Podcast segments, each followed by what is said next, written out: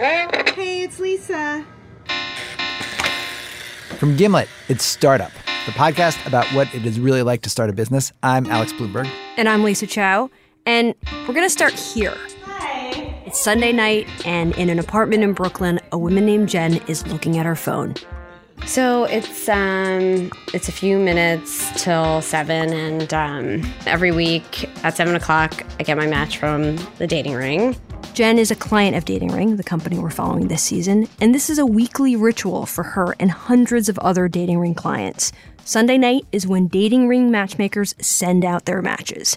Jen's been through this a few times before, and while she waits, she shows my producer, Lisa Pollak, pictures of previous matches. She's looking for one in particular. I think it was this match. She scrolls through his photos, and in every one, he looks like a goofball. He's actually being nurpled in this shot. And Do you think we'll have to define that? a gentleman off screen is squeezing his nipple through his shirt. Um, This doesn't like project I'm serious about meeting someone. No, I mean, he looks like he'd be a lot of fun to go drinking with, but that was really the only one where I felt like the match was off. But Nurple guy aside, Jen says she's been pretty satisfied with the matches she's gotten from Dating Ring. Jen's in her 30s, she works in advertising, and Jen says she looks forward to this moment on Sunday night when she finds out who her new match is. It's like a present. I'll just say it. It's the it's it's kind of fun because you know, it could very well be a dud, but there's always like the possibility that it could be a really great match. But not all dating ring clients feel this way. 10 miles north of Jen, in a different part of New York City, in a different apartment, I was sitting with another dating ring client, a guy named John. And John, he was having much more complicated feelings as he waited for his match. Is there any excitement at all before you open a match? Like when you get one? Well, um, I guess a little bit just to see, but at this point, I don't know. I, I don't know. Maybe there's something wrong with me. I just don't feel like I can connect with these people. Unless the girl's like really unattractive and she thinks I'm great. That seems to be the way it works. I don't know why I say that. Some of the people that were I thought were the same caliber as me, they never seemed to be interested.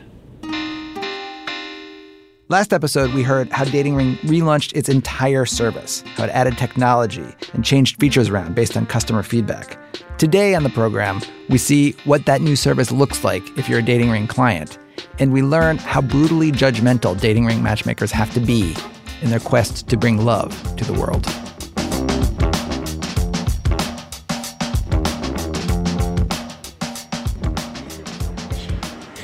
Okay, so come this way. It's a really, really tiny office. It's like the size of your backpacks. So good luck.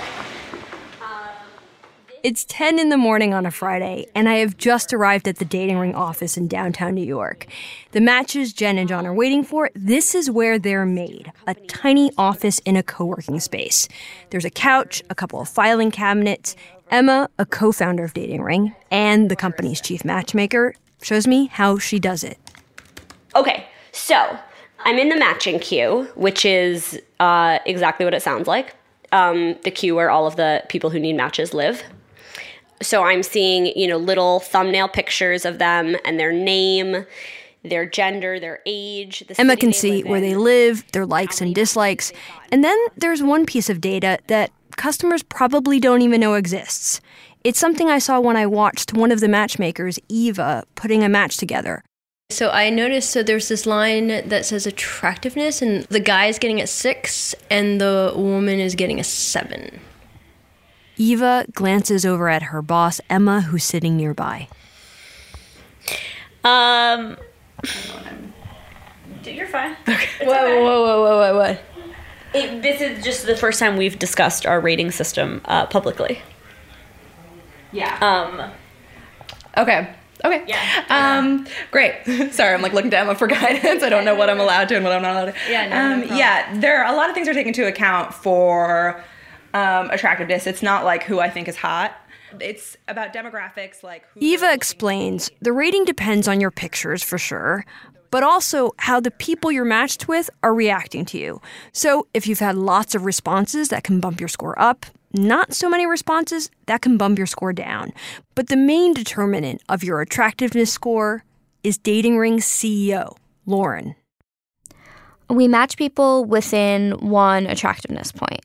Uh, so a five could be matched with a four through a six, but we ideally shoot to match people within the same grouping. You are the arbiter of attractiveness for Dating Ring. Mm-hmm. That that's a big role, and it's a lot of kind of power in this system. Yes, although what's funny is if you went in, we can do this, and and rated everyone, you would probably rate everyone almost the same. I've done it with you know different people in the company, and I guess the reason it doesn't feel so evil is because when it comes down to it, it's not me rating how attractive do I think this person is, is how attractive do I think the gender this person wants to date will view them. And the, the main reason for this is just like studies show that people tend to date people of similar levels of attractiveness, and our whole goal is to try and increase the probability that two people will actually meet up. And we get a lot more angry messages if we match someone with someone they think is much less attractive. So you're saying it's pretty easy to tell the difference between a seven and a six? Do you want to do it? Um. She really put you on the spot there, didn't she? Yes, she did. And I really didn't want to do it.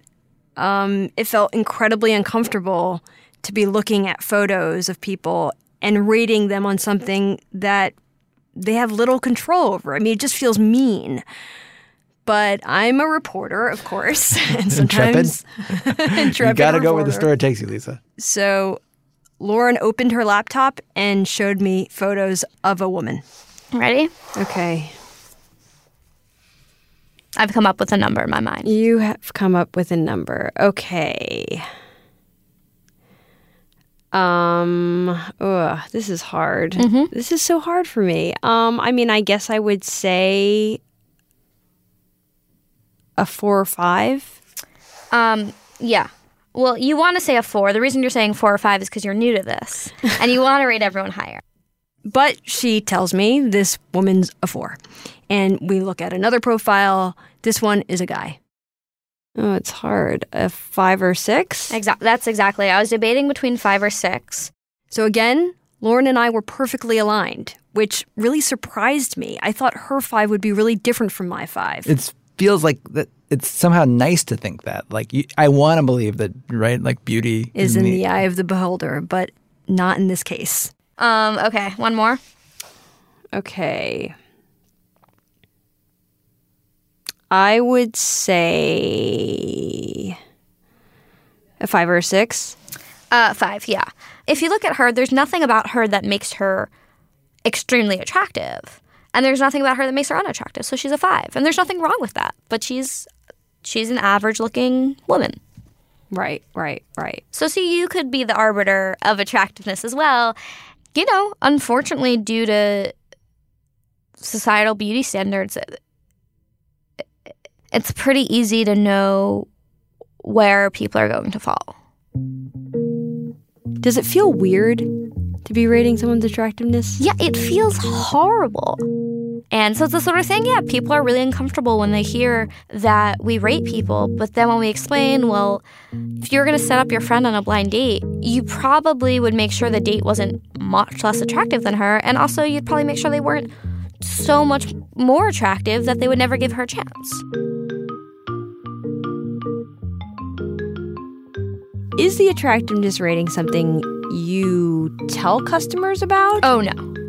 Oh, no, we definitely don't. I mean, there have been times where I've been like, I want people to see this, and I wish people had a better understanding of the overall picture of online dating. Because, yeah, you will get some people who will be like, why are all my matches so ugly? What do you tell them? I mean, we'll ask them for specific physical preferences.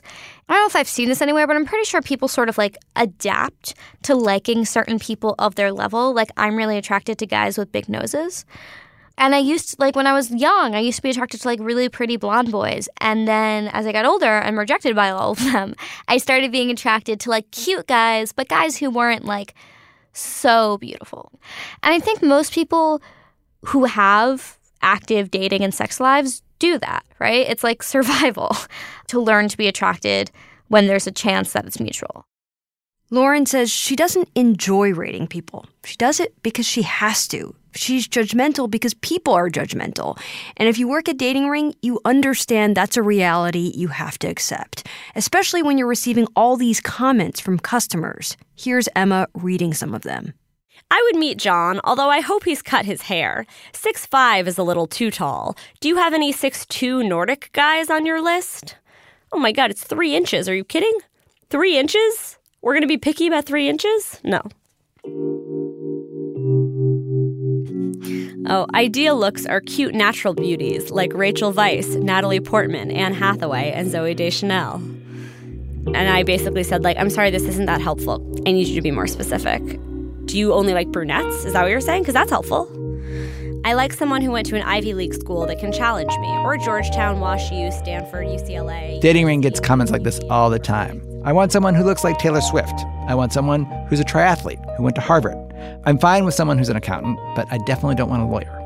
And most of the requests Dating Ring can actually accommodate. They're actually helpful. Dating Ring wants to know your preferences. But sometimes what we want and what we can actually get are not the same things at all. And Emma spends a lot of time with her clients trying to find some middle ground between their dreams and reality.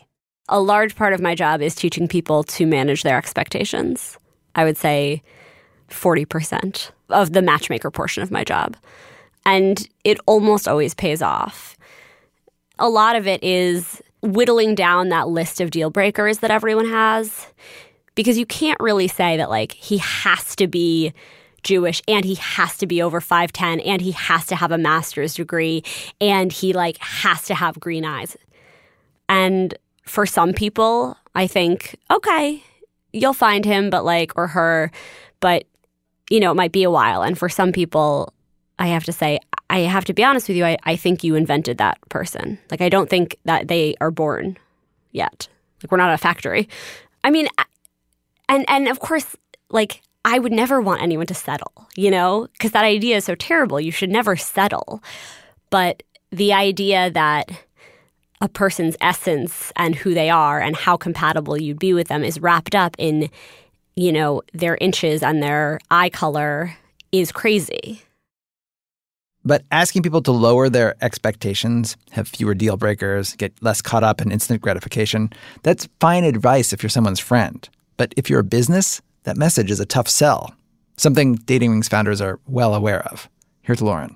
No one on Tinder is going to be like, hey, you're actually swiping left on far too many people who are your level of attractiveness and you're being too picky. Like, they're, they're not going to do that. Um, so I think people get a very false sense of the dating options out there because it seems unlimited when it's really not. Basically, you're like asking people to pay you to tell them to lower their expectations. yeah, I mean, it's it's a tough business and it's something we've debated a lot. Like do people want to pay us to tell them that that they're being too picky?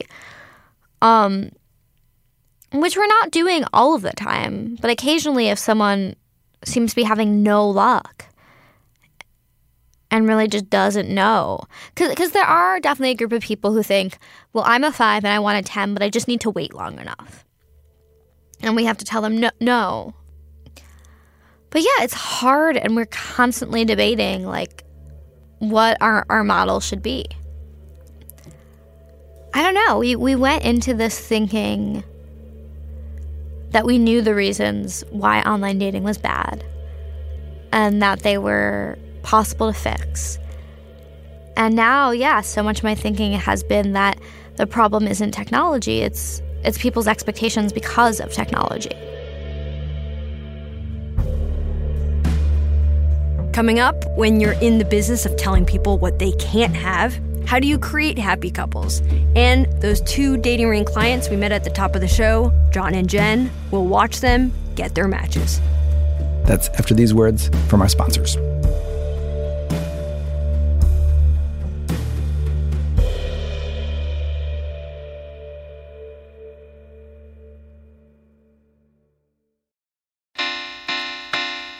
Hello, and welcome back to Startup a podcast about what it's really like to start a business. And this season, we're following an online matchmaking company called Dating Ring. And when you're a dating company, the most important thing you're selling is the possibility of love. And on Dating Ring, clients sometimes find love, like this next woman, Becca. She was living in New York City, busy with graduate school. She'd been dating, but she hadn't really met anyone who blew her away. I think this is like everybody's typical pattern.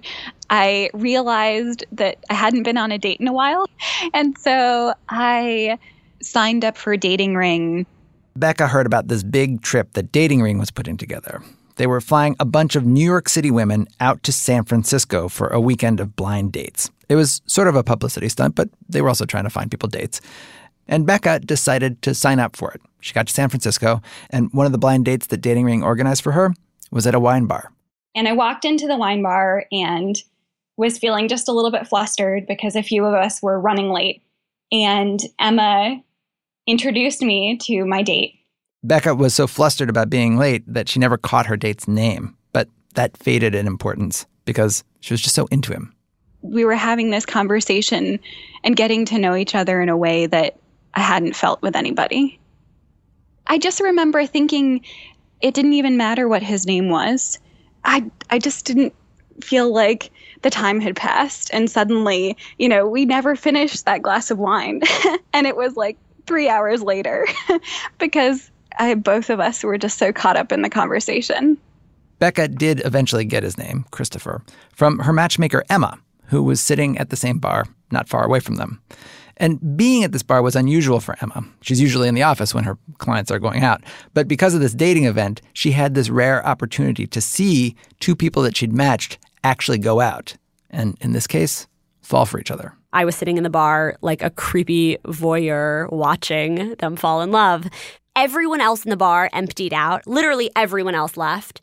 And they were, they, I don't think had looked up from each other's faces the entire time, just like beaming, smiling it was unbelievable. It was like the most gratifying moment ever. And and talking to her the next day, she was just like glowing. I was like, "Oh, I could quit tomorrow and this would have been so worth it, this whole job." Becca and Christopher started dating, and about 6 months later, she moved across the country to be with him. And what started in the wine bar between Becca and Christopher, this is exactly why John and Jen, the dating ring clients we met at the top of the show, signed up for Dating Ring. The promise of something like this, which brings us back to where we started. Sunday night, two separate apartments, one in Brooklyn, one in Manhattan. John and Jen each waiting for their matches, for the text that might offer them the chance to fall in love. What is this? It's the 40 year old virgin. I'm watching this movie and the guy reminds me of reminds me a little bit. He reminds you of you? a little, yeah. I'm in John's apartment, and you might also remember him from the first episode of our season when he sat down with Emma to tell her why he thought he hadn't found love yet. Yeah, I mean, I feel like I'm a little undateable. You're not undateable. Oh, I promise you you're not. I don't know. I think I when I go on a date, I give off, I emit or give off a certain vibe that like repels girls away from me. Since that meeting, Emma has been trying to find John a match. And you can tell pretty quickly when you spend time with John, as I have, that he's just really frustrated with dating in general. He seems to remember each and every rejection. The girl in the park, the girl in Atlanta, the girl you're asking me too many questions, the girl from HBO, the Melissa, the girl I knew from uh, studying in law school they all just kind of like got turned off with me. Even when I got past the initial, the looks were good enough. I don't know, it's weird. But it happens to a lot of guys, but I think it happens to me more. I think I have what it takes to be in a relationship, but I think the girl has to understand where I'm coming from and have patience. And like anything else, they have to invest eh, their time in me. And like any other investment, there's a return on the investment. Mm-hmm. Maybe that's what the problem is. I don't know. I don't know. I'm not good. I'm not like Mr. Smooth Talking, or I don't have a, a, house in the Hamptons. I don't have a yacht docked over here down by the financial center. I live in a studio apartment that's 600 square feet with the cat I love, and if and I, maybe that just wasn't good enough for those people. So I should say here, John is a good-looking guy. You want to Put a number on him? Mm, no, no, no, no. No way. I'm not going to do that. But let's just say on the surface, he shouldn't be undateable. He's 40, divorced, and he's been on Dating Ring for about six months. He's also tried a bunch of other dating apps and sites Match, OKCupid, Plenty of Fish, Tinder, Bumble. And when we look over some of the matches that Dating Ring has sent him, there's more than 30. He easily convinces himself why some of them wouldn't want to go out with him it's like if I like the girl and it's like, oh, she didn't write me back, and I have to beat myself up over over it the next day. It's just I hated the emotional pain. I really, it really, da- it really hurt me. Maybe damaged me. I don't know, but it really did hurt me. So that's probably what I have. To do. So to, it triggers like all these other it feelings. triggers a lot. Yeah, it triggers a lot. It, it's. I mean, I've been on a lot of dates and it hurts. It sucks, and it's. It just confirms what I thought that it's never going to be like. It just has to be someone I have to talk myself into. Like this girl here, I would definitely go out with her but she's so high end, five foot ten with the tennis racket. She's good looking, tall. She worked on Dubai and London or whatever. Like they, I'm a working class guy from Staten Island. I look like a working class guy. I look like Sylvester Stallone, even though I'm a lawyer myself. But my parents came. I come from humble beginnings. My mother never graduated from high school. My father was a bus driver. So she's not going to go for that. I'm just telling you. We're providing an experience, dating, which is largely negative. Again, Dating Ring's co founder Emma Tessler. And Emma told our producer Lisa Pollak that she sympathizes with John. She has a lot of clients who feel the same way about dating that John does. Nobody's like, oh my God, I loved dating and searching and, and, and getting rejected and getting hopeful and, and then having those hopes dashed. Nobody says that, you know? A few people have fun with it, but the vast majority of people, it's very stressful and and so we're providing them with a product that is inherently not that enjoyable. We are trying to make it better, but are we trying to turn it into like donuts? No, that's impossible. Did you realize that when you became co founder of a dating company? No, um, but I figured it out pretty quickly. well, it's funny because now, like, I think, oh my God, why didn't we pick like a product people like? What were we thinking? I mean, Lauren and I have talked about this, and we've said like, if we ever start another business, we are going to give them a, like a physical product, and it's going to be something cool, you know, like a sweater. Nobody's like, ugh, sweaters. I hate that. Emma says that the truth is, for a lot of people, dating requires stamina and persistence. Dating Ring can save you the hours you might be spending swiping and searching through profiles. Dating Ring can stock your pool full of potential soulmates. But you still have to cast your line over and over. Oh, oh, here we go. Back in Brooklyn, Jen, the other dating ring client we met at the beginning of the episode, reads her matchmaker's note. Jen, meet David. Learn more about David here. And then there's a link.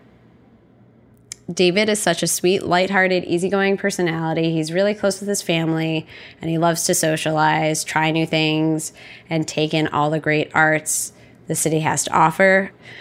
He's definitely got a sense of adventure, loves to travel, and is a big runner. Hey. He's also an expert skier, so watch out. I think you'll really dig his energy. I hope you two connect. Smiley face. All right. I'm digging this. This is, this is great.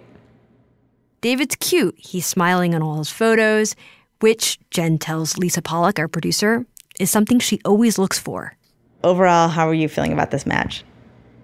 It's hard. I mean, again, I won't know until we either talk on the phone or have coffee or a drink, but offhand, yeah, I mean, he likes the arts, he's close with his family, he loves to travel, he's a runner, he skis.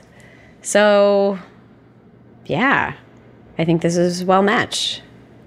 So, what are you going to do? I'll probably wait until tomorrow to message him. I play a little bit of the game. We all do at this point. For this week, I'm really excited to match you with Kelly. She's brilliant, funny, and beautiful. She loves to go biking, hiking, and is really spontaneous. She is close with her family and has really similar values and sensibilities as you. She also is a great cook. Smiley face. She's down to earth. In Manhattan, John, the guy who thinks he's undateable, he's also gotten his match with a note from his matchmaker, Emma. Shoot her a text and let me know how it goes. And here's a picture 33, 5 foot 2. She went to school in Rhode Island, self employed, commercial space planning and design, and she's Catholic. And here's her picture. One of a bunch of them. Okay, and tell me what you think. She looks good there. Oh yeah, she's really cute. Yeah, I'll definitely write to her. Are you excited? I'm ex- yeah, let's see if she writes back. As for Jen, even before she had a chance to text her match, he texted her that very same night.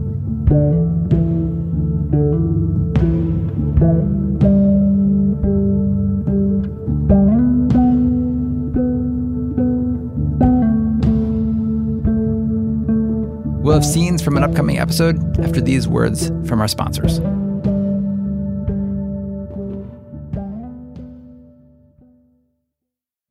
Coming up on Startup, we'll find out what happens with Jen and John and their matches, and we'll explore some of the thornier issues that Dating Ring has to contest with in dating. So, yeah, we were like, let's not waste anyone's time by pretending the world is colorblind.